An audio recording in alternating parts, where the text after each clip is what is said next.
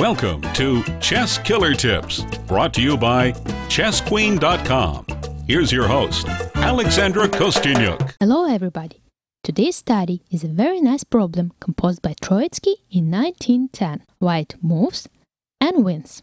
Try to find the solution by pressing pause and thinking about this position for a while. I'll be back at the end of the music.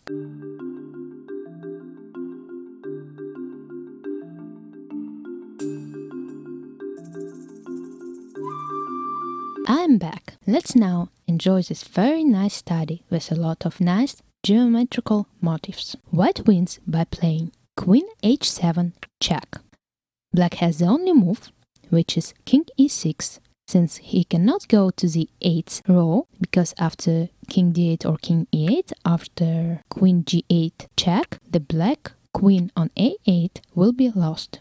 And black cannot go to c6 since after King c6 after queen e4 check, black will lose his queen on a8 as well. So the only move is king e6. After king e6, white plays bishop c8 check. The strongest move here for black is king f6 since after king e5, queen g7 check, king f4, king f2 will get the same position as in the solution but easier for white. So the most stubborn way for black after bishop c8 is to play king f6. Queen h8 check. The only move here is king g5 since black king cannot go on the light squares as f7 or g6 since after bishop e6 check or bishop f5 check the queen on a8 will be lost and after queen h8 check he also cannot go to e7 since after queen g7 check king e8 bishop d7 check king d8 queen f8 check the queen is lost again. So king g5 queen g7 check king f4 since after king h5 bishop g4 check king h4 bishop f5 there is no way to protect from the mate on g4 so king f4 and here white plays a very nice calm move king f2. The idea to play queen g3 check, queen takes f3, and to win the queen on a8. Black has a few variations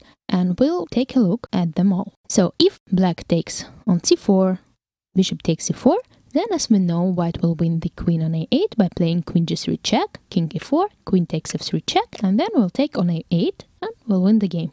If after king f2, black plays king b8, then white wins by playing queen f6 check, king e4, bishop f5 check, king f4, bishop g6 check, king g4, queen f5 check, and after king h4, queen h5, checkmate. If after king f2, black plays queen a5, he loses after queen g4 check, king f5, queen g5 check winning the queen on a5. But what will happen after queen takes c8? Let's have a look. We'll give a check, queen g3 check. Black has to play king e4, since after king f5 he will lose the queen on c8 after queen h3 check. So king e4, white continues by playing queen takes f3 check. Black has two moves. If he plays king d4, then he will lose the queen after queen e3 check, king takes e4, queen c1 check, and then queen takes c8. So after queen f3, the most stubborn way is to play king e5. It seems that the black king has almost escaped from the attack of the white queen, but after queen c3 check, black has to go back to f4 since after king e4, white will play queen e3 check, and after king f5, queen h3 check will win the queen on c8 and the game. But after king f4, white wins by playing queen g3 check, king e4, queen e3 check, and finally the black king has to go to f5 and white wins the queen on c8 after playing queen h3 check and then taking on c8.